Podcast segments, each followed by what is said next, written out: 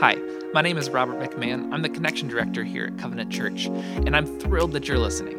If you're checking us out for the first time, welcome. We're so glad that you're here, and I'd like to take this chance to invite you to let us know that you're tuning in today. We'd love nothing more than to help you start building meaningful relationships and to join you on the journey of faith. Just go to bgcovenant.org/connect and let us know how we can be in touch. With that said, let's dive in and listen together to this week's message. My name is Kyle Burkholder. I'm the pastor here at Covenant Church, and um, I'm excited. We're going to continue our Christmas, Covenant and Christmas uh, sermon series. And um, I don't know what you thought today was going to be like, and if you thought you were going to show up and see a clown preaching, but this is probably the best looking uh, sweater in here. Some of yours are pretty good. We're going to talk about gifts today, and I just want to say thank you. Oh, these are good. Um, yes, everybody had to look, sorry. Um, you guys are a gift those of you who went over the top, anybody with tinsel on their sweater, um, you get extra points in heaven today. Um, thanks for helping make today fun. Uh, why did we do this? Uh, I'm going to catch flack from some people because they're like, this doesn't seem like an appropriate way to celebrate Sunday in church. And look, 2020 has kind of been inappropriate in general, right? 2020 just kind of done its thing. And so we said, let's inject a little bit of fun into our lives. So thanks for, for participating and being part of a community that um, we're not going to take ourselves quite too seriously. And yet uh, there's serious stuff around us. And so let's uh, let the joy uh, well up within us as we kind of celebrate the season. So we're talking about gifts. Okay. Today we're talking about gifts. Uh, last week we started talking about Isaiah chapter 9. And we're going to talk about the same passage today, but from a different angle. And so, as we start talking about the gift of uh, Jesus, really, the question is, what's the worst Christmas gift you've ever gotten? I've told my story before. I'll tell it again in brief. But think, of, just think. Can you think of the worst gift you've ever? The time you opened that present and you went, oh, how how do I respond? I, I tell everybody every year. I say the way you know as you go into your Christmas season, when you give a gift, if somebody says out loud the name of the thing that you gave them, that's a really bad sign. It's not going the right direction. When they open it and they go, oh socks. That's buying time to try to come up with some lie to tell you how much they really like the socks. I remember I was uh, nine years old, and an aunt of mine gave me a sweatshirt. I was a basketball player. This is a time uh, when, when sports were kind of, there's like three mainstream sports, and everything else was sort of weird. And she gave me a sweater that had a skateboarder, a neon skateboarder on it. And skateboarding was like, I think you have to do drugs or have like face piercings. You know, it's the 80s. And so who skateboards? And, and she gives me this skateboarding shirt, and I was kind of horrified. Like, one, I can't wear that because I'm not, I'm not I don't know, I'm, I've never skateboarded in my life. Um, two, it's too big. Three, it's neon. And four, what are you doing? Why, do you know who I am? Maybe they got the wrong person. So we took it back to Target. It was from Target. She goes, that's from Target if it's too big. And I was like, I will do whatever it takes to take this back. And I was excited to actually get something I wanted. Not going to sound real generous at this moment, but this is how my little nine year old heart felt. I was like, just exchange it for whatever it's worth. And we took it back, and the lady did the little thing with the tag, and she goes, Oh, it was on clearance, which is always what you want to hear when you're returning a Christmas present. They bought it on clearance. It's $1.97. How do you want that? In gift card or in cash? And I was like, Why don't you keep that? Um, that was my worst Christmas gift ever. Maybe you remember yours. Best Christmas gift ever. This is going to redeem things for me. Um, she's over there we, uh, she was late by a day, but Bella, my oldest, was born uh, the 26th. And so we were kind of waiting, waiting, waiting. And she didn't come on Christmas Day. She let us enjoy our Christmas um, because she's, uh, she was born thoughtful. And then she showed up on the 26th. And so this is the time of year for us that we think of the gifts, uh, even in our family, that we've been given, of these incredible, um, this treasure. So I'm excited about gifts and talking about gifts. I don't know what your best gift is, but um, we're going to talk about what it might be. Jesus is not a reward that we earn.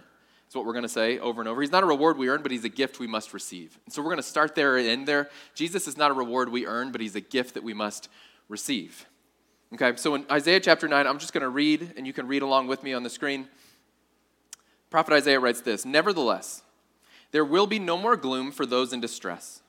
In the past, he, God, humbled the land of Zebulun and the land of Naphtali, but in the future, he will honor the way of the sea beyond the Jordan, the Galilee of the nations. The people walking in darkness have seen a great light. We talked about that last week. And on those living in the land of the shadow of death, a light has dawned. You have enlarged the nation and increased its joy. The people rejoice before you as they rejoiced at harvest time. The men rejoice in dividing the plunder. For as in the day of Midian, you have shattered the yoke of their burden, the bar across their shoulders, and the rod of their oppressor.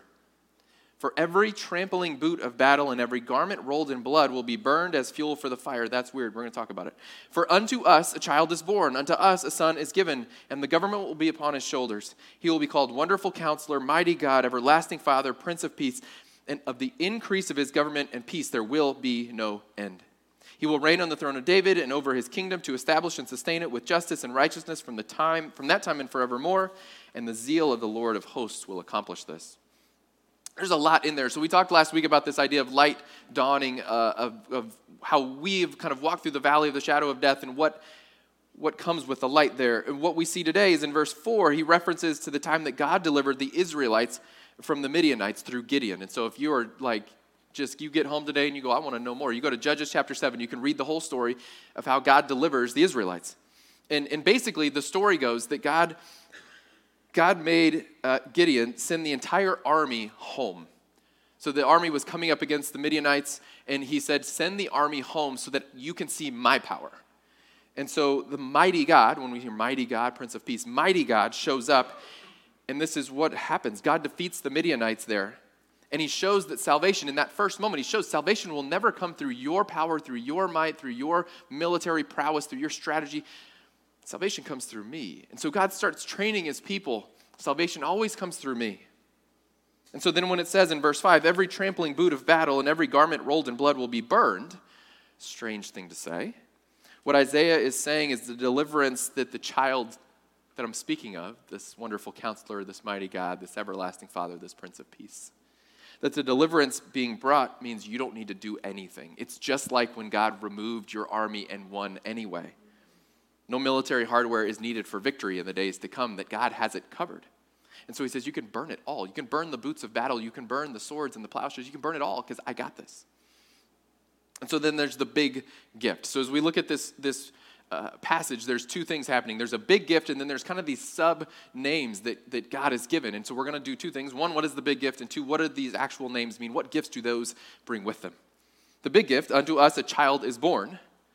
Unto us a child is born. That's the big gift. So stop there, take a 30,000 foot view. I don't know if you've noticed, our society, this is, this is a wild time of year every year. Every year, this is kind of stunning to me, but this year especially, uh, we've had a little bit of a strange year. And we live in a society where there is no central truth acceptable to all people that depending on where you sit in any different issue or any different area, politically or otherwise, there is no central agreed upon truth, that everything is kind of fungible. Like we can all just kind of, oh, uh, well, maybe you believe that, but I don't believe that. And so we don't have universal truth. We have kind of, you speak your truth and you live your truth. Okay? Every side of every argument can claim fake news, and it kind of works. Faith has been deemed oppressive, even dangerous by people in our culture. That this idea that there's an exclusive way that you need to be followed, that can't be right. Those people, not only is that like kind of strange, but those people are dangerous.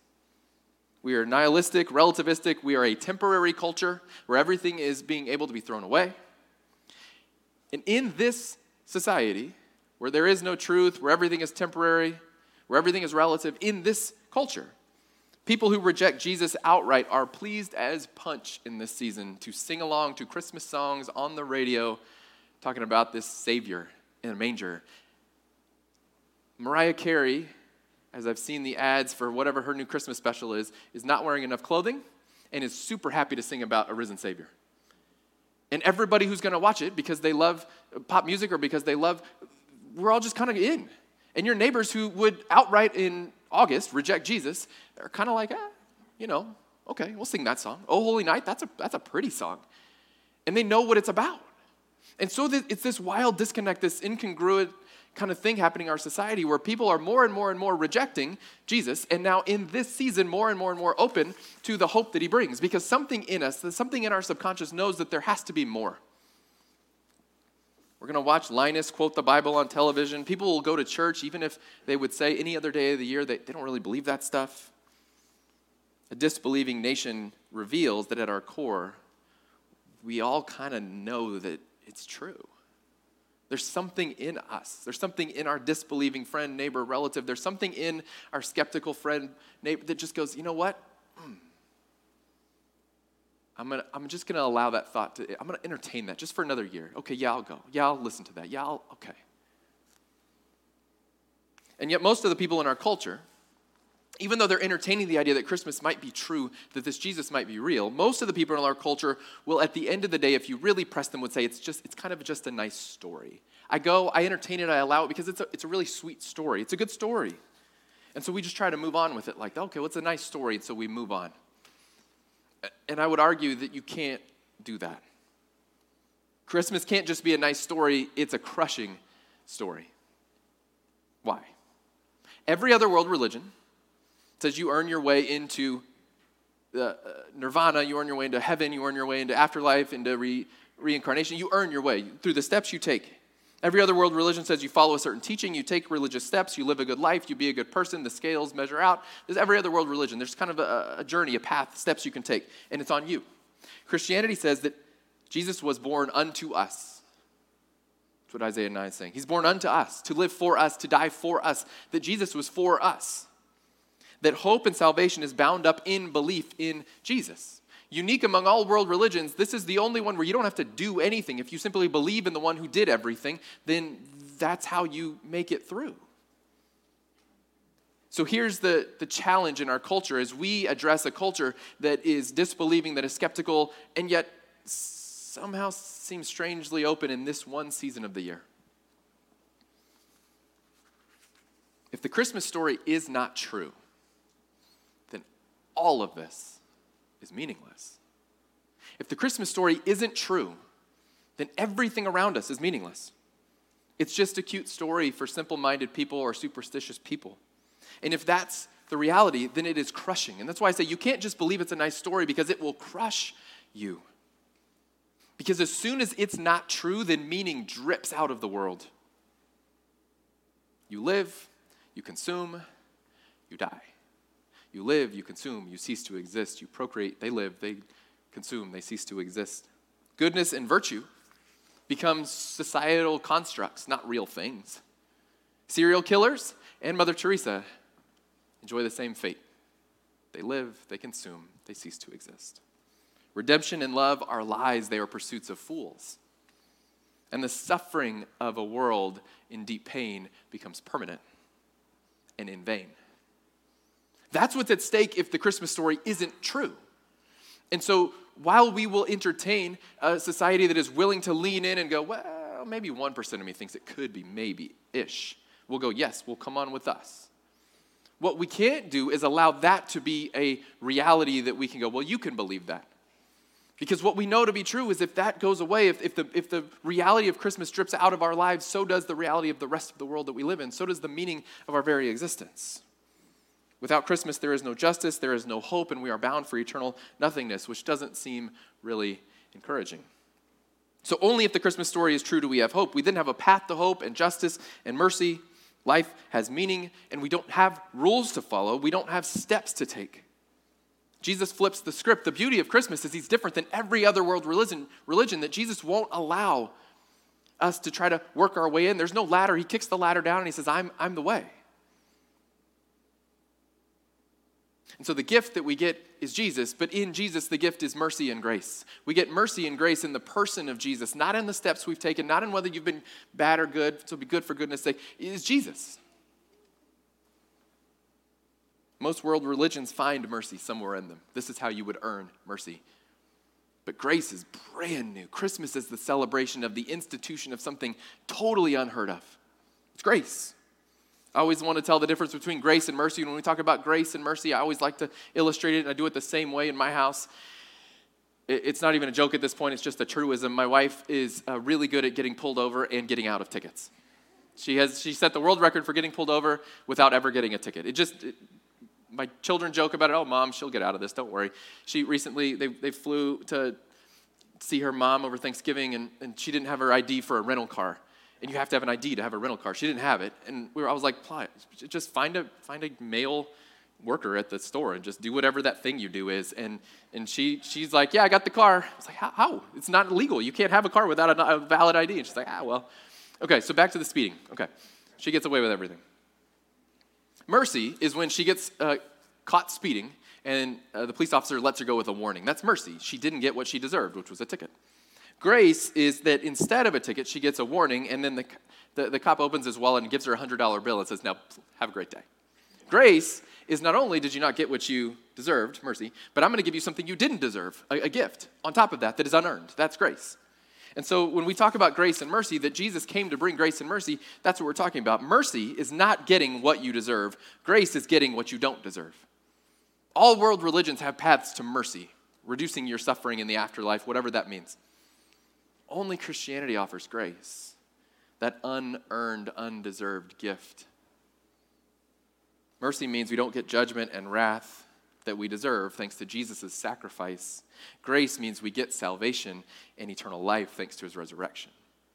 And so when we think about this child that we've given unto us, we have to put that into perspective in the season and go, what does that really mean? What is the gift we're being given? What is the thing that's being given unto us?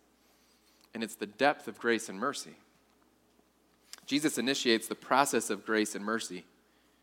Christmas starts this first domino by which Jesus is going to usher that into the world.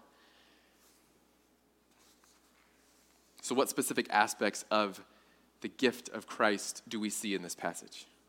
And the names that Isaiah gives him Mighty God, which we saw with the Midianites, Mighty God, He is the strength we need. But wonderful counselor, Prince of Peace, Everlasting Father. We'll go through those quickly. Uh, first thing we get in there, a gift of mysticism. Christmas brings up the, the gift of mysticism. Jesus is coming, and one of the names that Isaiah places upon him is Everlasting Father. I don't know if this blows your mind. It should. And if it doesn't, then I'm not going to say it right, because it should. By the end of this little Everlasting Father, the Son will be given, and his name will be Everlasting Father. God the Father comes as a Son who will call us brothers and sisters. God the Father descends to earth to take human form as the Son so as to call you brothers and sisters, co heirs of the eternity he's building.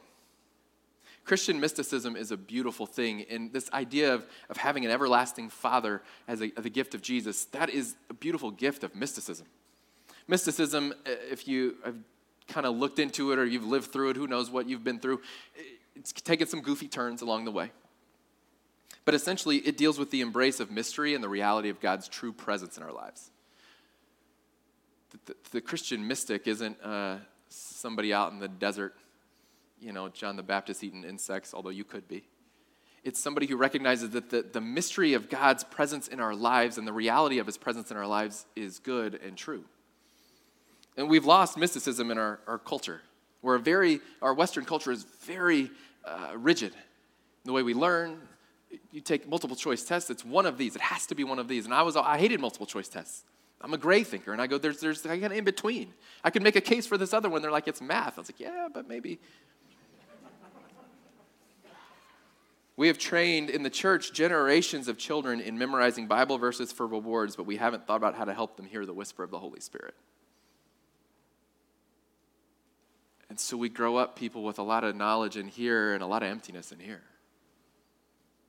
because we've lost mysticism. Believe in the Trinity, but try not to think about it too much because it doesn't quite make sense. We demand a world without mystery.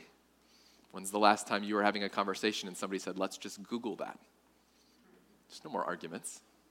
You just Google it. So we demand a world without mystery, and then we frown when our, uns- our uh, uncertainties, whatever we Googled, doesn't quite satisfy. That seems insufficient. There's, it feels like there's more there. Western thinkers have lost mystical beauty of God. And the gift of Christmas is it is returned to us. Hey, this is the gift of Christmas. That there is a mysterious God of the universe who somehow loves you personally. That the God who created the universe, who created all of this around us with a word, came in human form and, wait for it, wants to be known to you personally, wants to be real to you personally, wants to breathe in you through his given spirit. The cosmic creator of the universe wants the deepest of intimacies in your soul forever. That's mind blowing. And we sort of reject it because it's kind of a big concept. And if I can't make sense of it, then I, I can't take that. I can't digest that. So I, ah. And the gift of Christmas is the beauty of sitting in the mystery of a creator who loved us so much that he came to be with us in the form of a child in an animal stall. It's a gift. Second gift we see in the Prince of Peace, we see the gift of material peace. Not materialism, that's a thing at Christmas, not our thing. The gift of material peace. Peace, the Hebrew word for peace, shalom, we hear this a lot. What is shalom? What does that mean?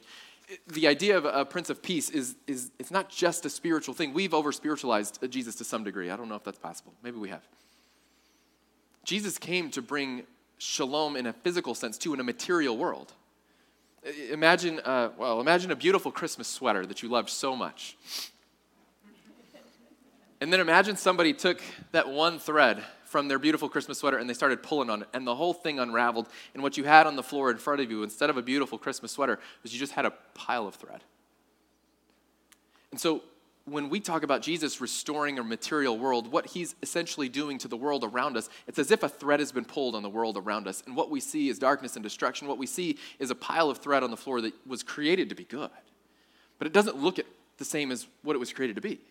And Jesus is coming to restore it. Jesus is coming to pick up that thread and weave it back in the way it was designed to be in the first place. And when he is done, when Jesus is done with the material world, he will hold it up and it will be the same sweater that he first designed be the same perfect creation. He is restoring and renewing physical, material creation. That's why he comes also in Isaiah, and Jesus reads from the scroll in Isaiah as he starts his ministry. And what does he come to do? He says, I'm here to provide freedom for the oppressed and sight for the blind. I'm here to heal the sick and set the prisoners free. Now, he's here to do material things with real human flesh and blood, with real institutions and organizations. He's here to put things back together, make them whole. And so when he says the Prince of Peace, Peace meaning wholeness. God designed wholeness. So, Christmas is then the beginning of the material renewal of creation. Every year, we should celebrate the material renewal of creation. Not only is God a mystery, but He's materially renewing everything around us. We moved into a bad neighborhood in San Antonio for our first uh, house that we bought. It's a bad neighborhood, not a great neighborhood. House across the street from us sold for $31,000. Didn't have windows or doors, no big deal uh, it was a tough neighborhood. It was a rough neighborhood. It was an immigrant neighborhood. 80% of the people in our zip code spoke something other than English as a first language. But it's where we wanted to be. It was our first house. We really wanted to be in this neighborhood, partly because we had just come from South Africa and we didn't feel comfortable in kind of typical suburban Sunbelt neighborhoods. So we went into a neighborhood that felt a little bit grittier, a little more like what we were used to. And what we wanted to do is renew it. We had renewal on our mind for a neighborhood, we had renewal on our mind for neighbors, for the poor. So we decided to live amongst poor. We decided to invest relationally with people that were unlike us, that would look at us like, why are you here? In urban planning, this is called gentrification because what happens is uh, the negative outcome of this sort of behavior is then uh, real estate prices go up as people improve the neighborhood, and then the people who live there are priced out of the neighborhood where they live. So that's a, it's kind of a paradox and it's hard to deal with. But we wanted to lift the neighborhood up, and prices go up too, and that's a thing. But we wanted to lift the neighborhood up as a whole. How do we lift this neighborhood up? And so we started to invest and we started to evangelize it to our friends. And before we knew it, there were 20 different households from our church and our community of friends that had bought houses in the same neighborhood that previously no one wanted to live in. And now we had people lifting up their neighbors. And if we, we kind of formed a chain in this neighborhood of, of you know, a thousand homes or so, and we had 20 of them. And what we wanted to do is just one by one, shalom. We wanted to kind of renew peace into the heart of the city. I don't know that it's going to be in any history book, but we watched as this renaissance happened in this part of town that had been forgotten and, and kind of kicked to the curb. The gift of Jesus is yes, personal peace. Yes, yes. Believe and have peace. But it's more than that. Jesus is moving into the neighborhood. Christmas is Jesus moving into our neighborhood and saying, guys, I got to lift this up.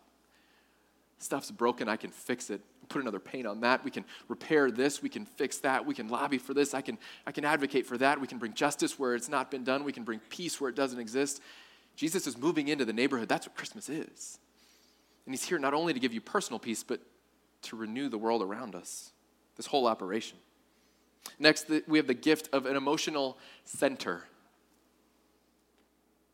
I'll explain it this way. If, if right now I don't know, can you imagine a bank account? They're all digital anyway now. So uh, imagine your bank account, whatever's in your bank account. Find that number, okay. And imagine I put a billion dollars into it now, okay? You now have a billion dollars in your bank account. You're to need to tithe on that, by the way. It's so, with your billion dollars in your bank account, now you lose your job. Or, or there's a global pandemic. That's not to happen. Maybe your kids need braces, whatever. But you have a billion dollars in your bank account. How does that change the way you react to life's trouble? Well, it's still a bad day to get fired. It's not so bad if you didn't need the money. You have a financial reality that means your bad day can't end you, it won't crush you. The flow of finances, my billion dollars in your account, stabilizes you in a way that the outside world can't rock you financially anymore. Jesus is called the wonderful counselor. It means he's, he's full of wonder. He's this joy bringer, miracle maker. Jesus shows up like a spring fed river. Where we're from in Texas, there's spring fed rivers all over the place. Things just burble up out of the ground. And it's important that you have spring fed rivers because if you go a year without rain, which can happen, there'd be no water. Monsoon season or drought, the spring fed river always flows. And Jesus to us is like a spring fed river. He's a river that flows through us. He's that joy and that miracle maker, that counselor that is always flowing so that no matter where we are, no matter what the circumstance of life is, we have a center in Him that never runs dry. Emotionally, we have the wonder working counselor and advocate within us. We have a flow of joy to stabilize us, and our worst day can't sink us because your account is full. So circumstances can't bankrupt you because the deepest drought can't dry the river within you because it's, it's inexhaustible. Does that make sense? As long as you have access, not to the billion dollars and not to the underground river, as, as long as you have access to Jesus, you have an emotional center of stability. You have a wholeness within you that no matter the circumstances of life, and some of you are going through circumstances of life, I know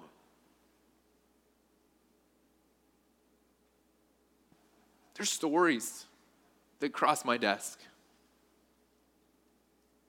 deep pain, heartache, financial trouble, job loss, diagnosis. When you have the wonderful counselor, you have an emotional center that no matter the circumstances of life, you can't be moved. You have the fullness and an inexhaustible river of joy and hope flowing through you through the wonderful counselor. And if we miss that, if Jesus is just the checkbox into heaven, if Jesus is just the salvation that takes away my sins, if he's just that, then we miss out on the beauty of what he offers today in this season.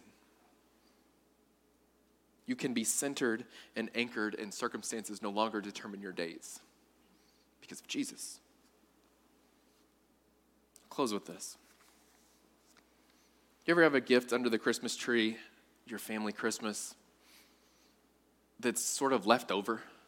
You know, you get done opening things and you look over and there's that one lonely gift kind of askew under the tree and it doesn't have a tag on it and nobody kind of remembers who it was for or when they got it or who brought it.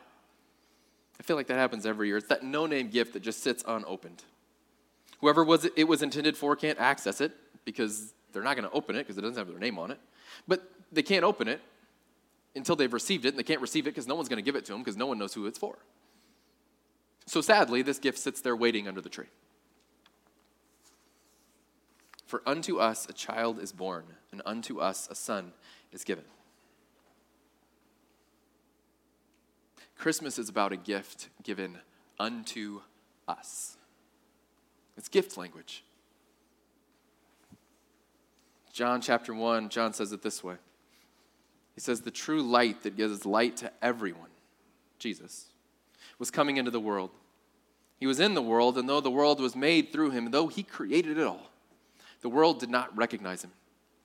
He came to that which was his own, but even his own didn't receive him. And here's this gift language again. Yet to all who did receive him, to those who believed in his name, he gave the right to become children of God, children not born of natural descent or human decision or a husband's will, but born of God. It's gift language. Isaiah is using gift language. John is using gift language. Jesus is the gift. To all who receive him, to all who believe, will be called children of God. This is not just mercy that you're going to receive when you receive Christ. It's not just relief from what is deserved, it's grace. If you receive the gift of Christ, the gift that is given unto us, if you receive that, you receive the reward you didn't earn, the thing you couldn't earn. That's the whole point of a gift is you didn't earn it. You didn't pick it, you didn't choose it.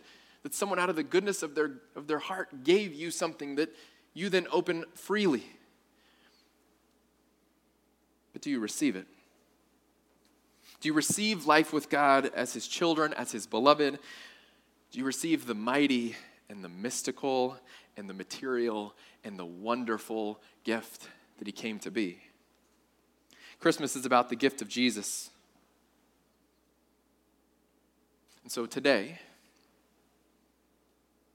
maybe just fresh in this season, and you've been walking around with Jesus for a while, and it's been a while since you've received him. It's been a while since you've, you've fully experienced. It's been a while since you've accessed what he has to offer. Or maybe for the first time, you, you want to today say, maybe I've, I've never received him. Maybe I've never opened that gift. Maybe I know it's there, and every year I come back around, and every Christmas time I go, okay, yeah, I kind of I kind of believe that. But you've never actually taken the time to open the gift and truly receive it. So maybe you needed to be reminded today that it's a gift no matter where you come from, no matter what you've done, no matter what sins you think are too big to handle, no matter what thoughts you have that others would judge you for, no matter what weight you carry in, no matter what battle you are in, Jesus is the gift, unearned and undeserved, and beautiful and mystical and ready for you. So maybe today you need to receive Him, truly believe in Him, and as a result, open the gift access the gift and walk out of this place today with the everlasting Father, with the wonderful counselor, with the mighty God, and with the Prince of Peace who is sewing your existence back together. Let's pray together. Father, we thank you for Jesus. God, I confess that outside of this season, I too uh, fail to just recognize the, the hugeness of the gift, the beauty of the gift of Christ. That I underplay the material pieces of it, I underthink the emotional center that you bring. Father, I pray that each and every heart here would receive that gift. Whether it's the first time receiving Christ or it's just some aspect of God that, Lord, we've forgotten about, that we've we've put down and not accessed. Father, I pray that you would be real to us, you would be present to us, and that in that mystery we would still have confidence that you are who you say you are. Father, for those in this room who are in a battle,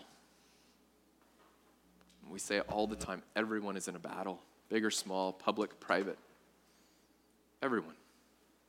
Father, for those who are in a battle, I pray that you would truly be that Prince of Peace this season that you would knit us back together in the way you designed us, that you would be close and present with us in this moment, that you would be our center, our river of joy and hope in all things. So, Father, thank you for Jesus, for the hope and the joy that he brings, for the way we get to celebrate in this season. God, we lift him up and say thank you. In Jesus' name we do pray. Amen. Hi again. Just a reminder to let us know that you're listening by heading over to bgcovenant.org/connect. If you're ready to be known, we'd love to know you. We hope you'll join us soon, every Sunday, in person or online. Thanks for listening.